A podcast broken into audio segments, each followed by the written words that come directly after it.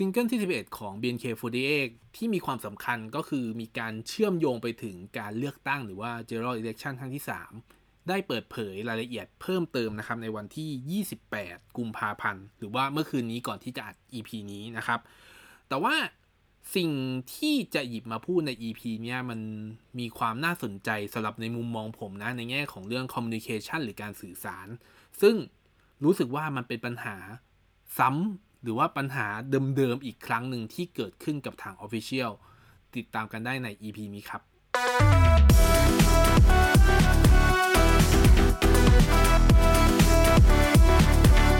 ชลแบงค์พอดแคสต์พอดแคสต์ที่พูดถึงวงการไอดอลในมุมมองของการทำการตลาดและคอนเทนต์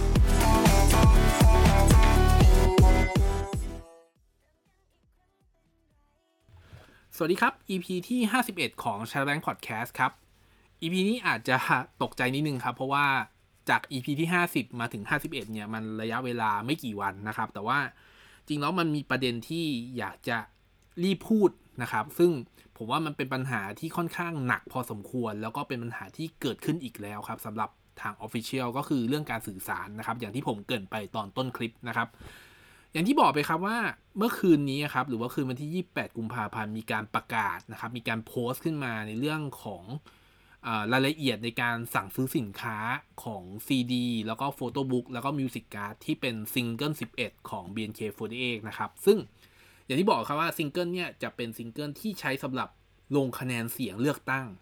ในซิงเกิลถัดไป หรือว่าเป็นเกิดการ general election ครั้งที่ 3 นะครับ จริงๆแล้วมันมีกิมมิคเล็กๆ น้อยๆครับ ตอนที่ประกาศซึ่งผมก็ค่อนข้างตกใจครับว่า จริงเขาประกาศตอน 4ทุ่ม 48 นะครับ หรือว่าถ้าเป็นแบบเขียนออกมาเป็น 10.48 PM นะครับ ซึ่งเราก็ดูว่า เออจริงแล้วมันก็เป็น gimmick gimmick หนึ่งนะ แต่ว่าทำไมโพสต์ดึกจังนะครับเรื่องราวในการโพสต์นะครับรายละเอียดในการโพสต์ก็คือรายละเอียดที่บอกว่าจะมีซิงเกิลแล้วก็รายละเอียดของใน CD นะครับใน photobook จะมีอะไรบ้างนะครับ ซึ่งจริงๆแล้วคือสามารถไปอ่านได้ในโพสต์ของทาง Official นะครับ จริงๆ ประเด็นหลักๆ ก็คือว่ามันมีเรื่องหนึ่งครับก็คือว่ามันมีการพูดถึงเกี่ยวกับการสั่งซื้อสินค้า ตัวซีดีหรือว่า photobook หรือว่า music card ซึ่งจากที่ผ่านมาครับทั้ง general election ครั้งที่ 1 หรือว่าครั้งที่ 2 ต้องบอกครั้งที่ 2 สิ เพราะว่าโดยปกติแล้วยุคหลังๆ มาจะเราจะทำการสั่งซื้อสินค้าพวก CD ซิงเกิลอะไรทั้งหลายหรือว่าอัลบั้มผ่าน Shopee ทั้งหมด แล้วเราก็จะ ใช้ตัวเลขออเดอร์ในการไป redeem หรือว่าไปแลกเพื่อเป็นเพิ่มตั๋วที่จะใช้ใน ticket ใน wallet ของในแอปพลิเคชันของ IAM นะครับ ซึ่งอันนี้คือเราทำมาปกติอยู่แล้ว แต่ว่าเราก็จะรู้พอจะรู้ปัญหาครับว่าปัญหาที่มันเกิดขึ้นของทาง Official มันก็มีแบบคนที่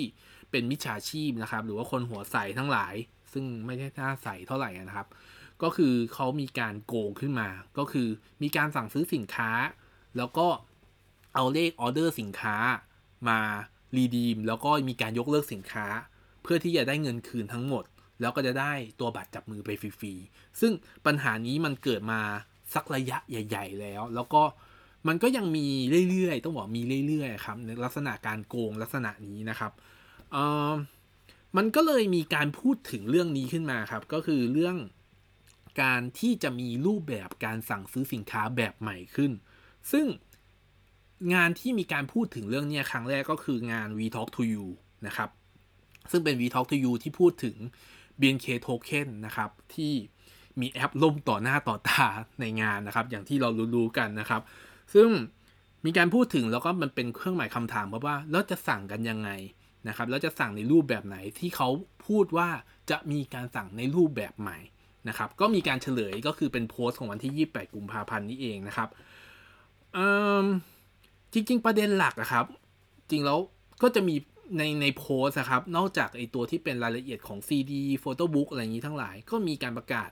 เรื่องสำคัญอีกเรื่องหนึ่งนะครับ ก่อนที่ผมจะไปพูดถึงเรื่องนี้ก็คือ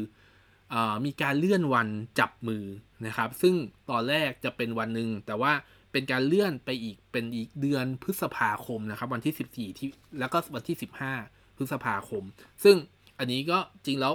มองเป็นเรื่องคอมมิวนิเคชันก็คือมันน่าจะถูกประกาศซ้ำอีกครั้งหนึ่งในอนาคตอันใกล้นะครับ แต่ว่ามันเป็นการประกาศที่เหมือนกับมองว่าไหนๆก็ประกาศเรื่องซิงเกิลนี้แล้วก็มัดรวมไปเลยแล้วกัน ซึ่งอันนี้ก็มองว่าก็โอเคในระดับที่เรายังพอรับได้ว่าโอเค มันเป็นเรื่องเดียวกันที่สามารถประกาศได้รวมๆกันนะครับ แต่ว่าเขาเนี่ยมาเป็นเรื่องที่ผมต้องหยิบมาเป็นประเด็นที่จะพูดใน EP นี้ก็คือเรื่องการสื่อสารนี่แหละ ซึ่งจริงแล้วในในโพสนะครับ มันจะมีบอกอันที่เป็นส่วนสำคัญสุดก็คือ เป็นเป็นการบอกวิธีการซื้อสินค้า รวมไปถึงการรีดีมสินค้านะครับ การรีดีมสินค้า เพื่อที่จะเอาบัตรทั้งโทเค็นเอง หรือว่า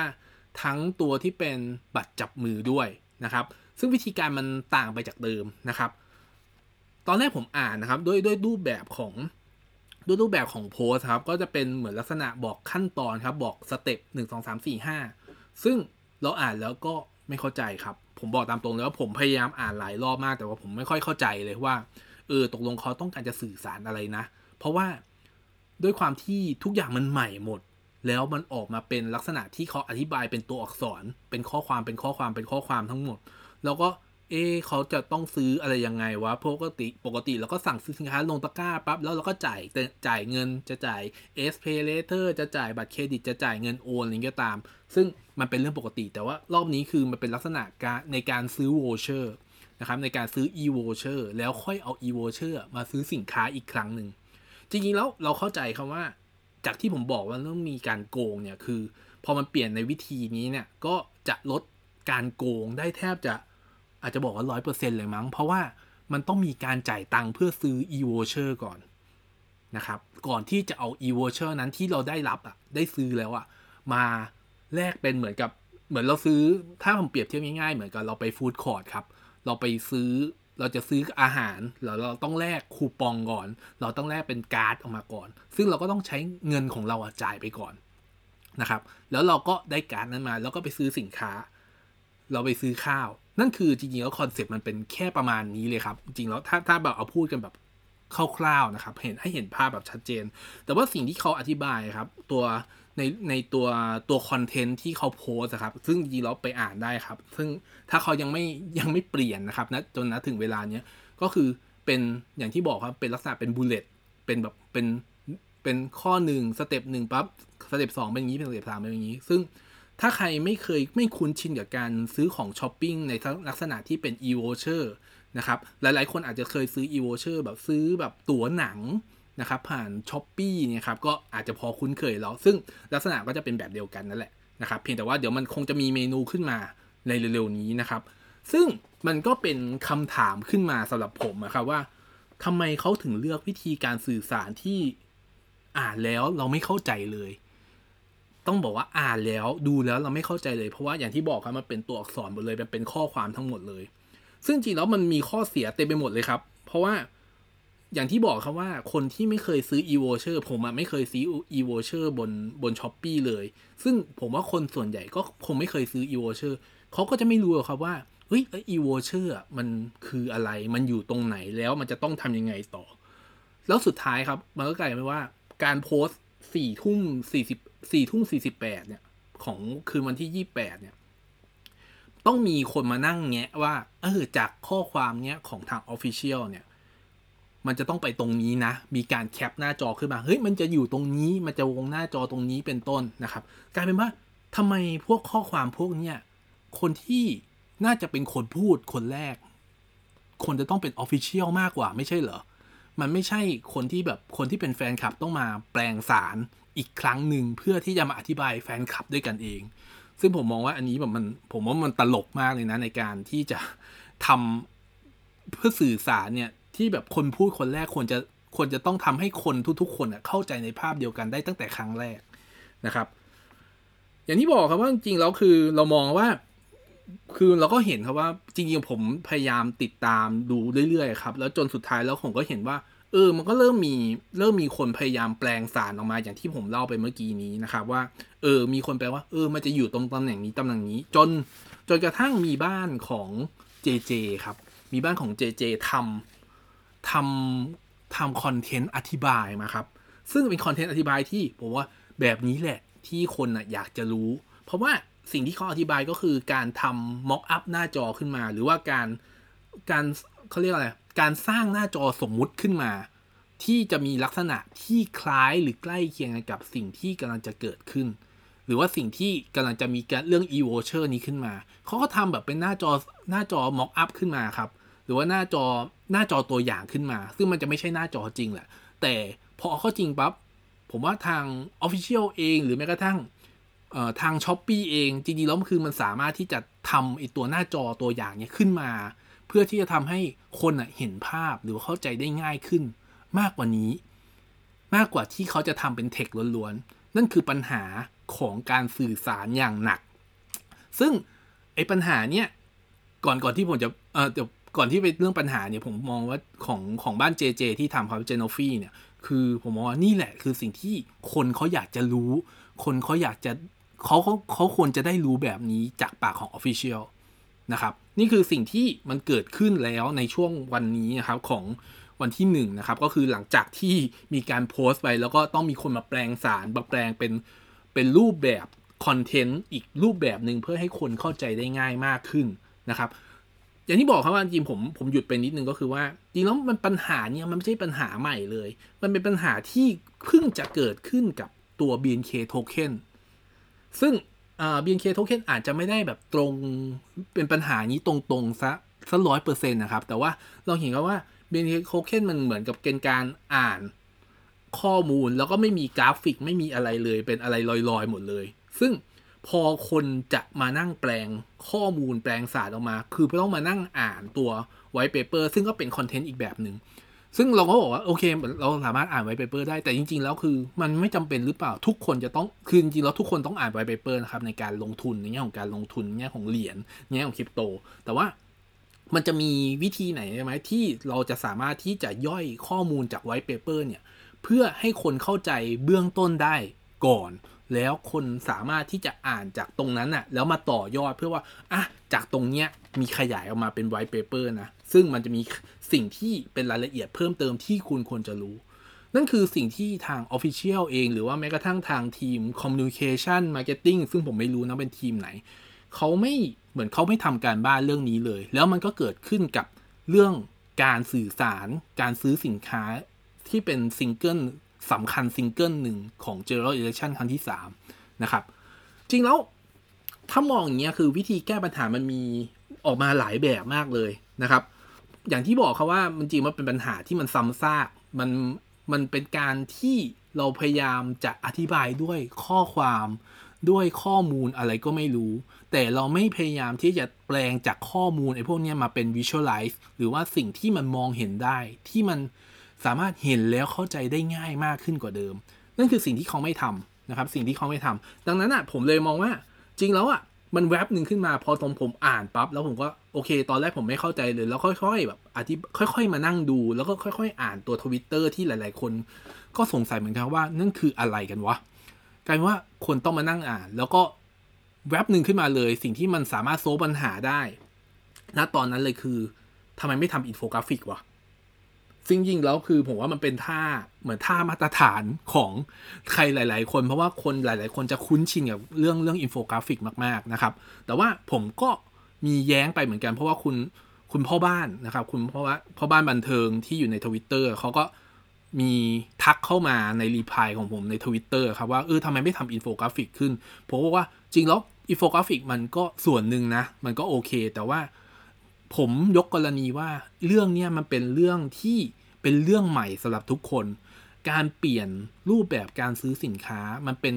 การเปลี่ยนครั้งอีกครั้งหนึ่งเป็นครั้งใหม่เลย ซึ่งมันไม่เหมือนเก่า ไม่เหมือนเดิมไม่เหมือนก่อนหน้านี้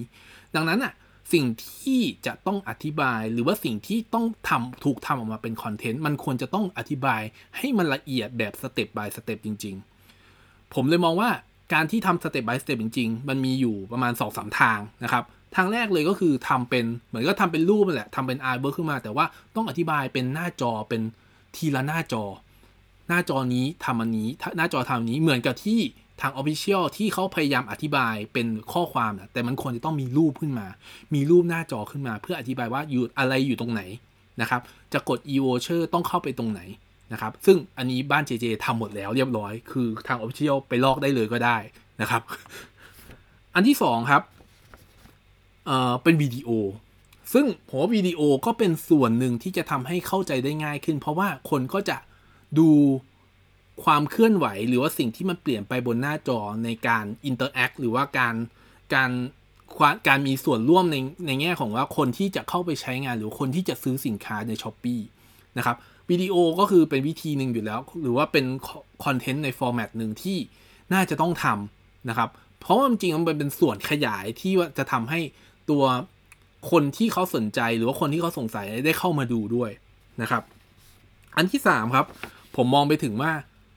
ไหน ๆ ก็ทำวิดีโอ ไหน ๆ ก็ทำตัว photo album ที่เป็น artwork แต่ละ step step แล้ว ก็ทำเป็นรูปแบบที่ อยู่บนเป็นคอนเทนต์ที่เป็น article ไปเลย เป็นบทความไปเลย ฝังอยู่ในหน้าเว็บไซต์ของของ iAM ของ BNK48 หรือว่าอยู่ใน CGM48 Official ไปเลยนะครับ ก็จริงประโยชน์ของมันก็คือคนจะได้อ่านอ่านตามได้ง่าย แล้วก็รวมไปถึงในแง่ของ SEO หรือว่าอันดับของเว็บ หรือว่าการแง่ของการค้นหาของเว็บ ก็จะยิงเข้ามาที่หน้าเว็บของ BNK48 หรือว่า CM48 ได้เลย นะครับนั่นคือจริงแล้วมันมีวิธีแก้ไขปัญหา หรือว่าจริงมันไม่ใช่วิธีแก้ไขปัญหาหรอก มันคือสิ่งที่เขาควรจะต้องทำไม่ใช่ว่าต้องมานั่งให้แฟนคลับมาแปลงสาร มาหาข้อมูลกันเองนะครับนี่คือผมว่ามันคือปัญหาใหญ่มาก ๆ ในแง่ของคอมมิวนิเคชันแล้วจริงๆมันมีบางเพจนะครับที่ที่เขาบอกว่าจริงๆแล้วเวลาการการโพสเนี่ยมันไม่ใช่ปัญหาหรอกซึ่งผมอาจจะมองว่า นี่ก็คือปัญหาอีกปัญหาหนึ่งที่ทำไมเขาถึงต้องเลือกเวลาที่จะโพสต์ตอนสี่ทุ่มสี่สิบแปดซึ่งผมก็เดาไม่ออกว่าว่ามันเป็นเพราะอะไร แล้วผมก็อาจจะนึกว่า อ๋อ เขาอาจจะอยากจะโพสต์ ให้มันตรงกับวันสุดท้ายของเดือนกุมภาพันธ์ ซึ่งผมว่ามันก็ไม่รู้สิผมจะรีบโพสทำไม ก็โพสวันที่หนึ่งก็ได้ หรือว่ามันจะกลัวไปชนกันกับงานอื่นๆ ซึ่งพอมาดูพอมาดูตัวตัวที่เป็น ตัวที่เป็นโพสต์ของวันนี้วันที่หนึ่งครับก็ไม่ค่อยมีอะไรครับนอกจากโปรโมทว่าเออ first rabbit ที่เป็นช็อตฟิล์มอะไรเงี้ยกำลังจะมานะครับ ซึ่งถ้าผมได้มีโอกาสไปดู อาจจะได้ไม่พูดในพอดแคสต์นะครับอาจจะพูดในพอดแคสต์ในตอนถัดๆไป แต่ว่าก็ต้องรอดูผลสุ่มอีกทีหนึ่งครับ ซึ่งนั่นครับจริงๆแล้วมันคือสิ่งที่ผมอยากจะมาสื่อสารแหละว่าแบบจริงๆแล้วคือ เขาไม่จำเป็นจะต้องมานั่งแก้ปัญหานะ แต่ว่าจริงๆแล้วคือเขาสามารถแก้ปัญหาได้ตั้งแต่โพสต์แรกของเขาที่เขาต้องการสื่อสารกับคนในกลุ่มใหญ่ ๆ คนที่เป็นแฟนคลับ หรือคนที่เขาสนใจ ซึ่งผมมองว่ารอบนี้การการทำ general election อะ มันเป็นอะไรที่มันใหม่มากๆ มีทั้งรุ่นสามมาด้วยอย่างเงี้ยแต่แล้วก็เห็นบอกว่ามันมีวิธีการที่สั่งซื้อสินค้าแบบแบบใหม่ ยิ่งแบบใหม่ยิ่งต้องสื่อสารให้มันเข้าใจ ได้มากกว่าที่ควรจะเป็น แต่คุณก็ยังชี้ว่าคุณยังมีแผลในเรื่องของการสื่อสารอยู่นะครับ ถ้ายิ่งไม่แก้ยิ่งปล่อยไว้นานๆผมมองว่ามันยิ่งจะทำให้แย่ลงเรื่อยๆ นี่ผมยังไม่นับเรื่องว่ามีปัญหาเรื่องตัวสะกดที่สะกดผิดสะกดถูกนะครับคำว่าลิงก์เนี่ยมีปัญหาเยอะแยะเต็มไปหมดเลย ซึ่งไปลองไปดูได้ตาบใดที่เขายังไม่แก้นะครับ ก็ EP นี้น่าจะมีประมาณนี้อาจจะ พูดเร็วแล้วก็เดือดนิดนึงนะครับ แต่ว่าผมมองว่าถ้ายิ่งไม่แก้ไขเร็วๆนี้ มันก็จะเป็นแผลที่มันเป็นแผลยิ่งแบบเหมือนกับเราลาดทิ้งเจอไปเรื่อยๆนะครับ มันจะแสบไปเรื่อยๆครับ ถ้าตราบใดเรายังไม่แก้ไขปัญหานี้ปัญหาเรื่องการสื่อสารเพื่อแฟนคลับหรือคนที่คุณกำลังจะเอาเงินจากเขานะครับ พบกัน EP ถัดไปครับ สวัสดีครับ